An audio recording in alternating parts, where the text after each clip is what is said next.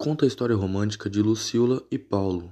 Lúcia é uma cortesã de luxo do Rio de Janeiro em 1855 e Paulo, um rapaz interior que veio para o Rio para conhecer a corte. Na primeira vez que Paulo viu Lúcia, julgou ela como meiga e angélica, mesmo seu amigo Couto contando barbaridades sobre ela e revelando sua verdadeira profissão. Mesmo assim, Paulo manteve essa imagem em seu coração. Lucila era uma prostituta do Rio de Janeiro em 1855. Seu nome verdadeiro era Maria da Glória.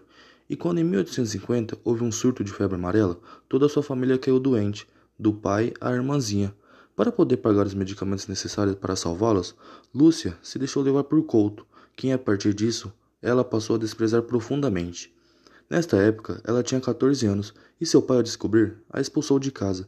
Ela fingiu então sua própria morte quando sua amiga Lúcia morreu e assumiu este nome. Agora, com o dinheiro que conseguia, pagava os estudos da sua irmã, Ana, a irmã mais nova.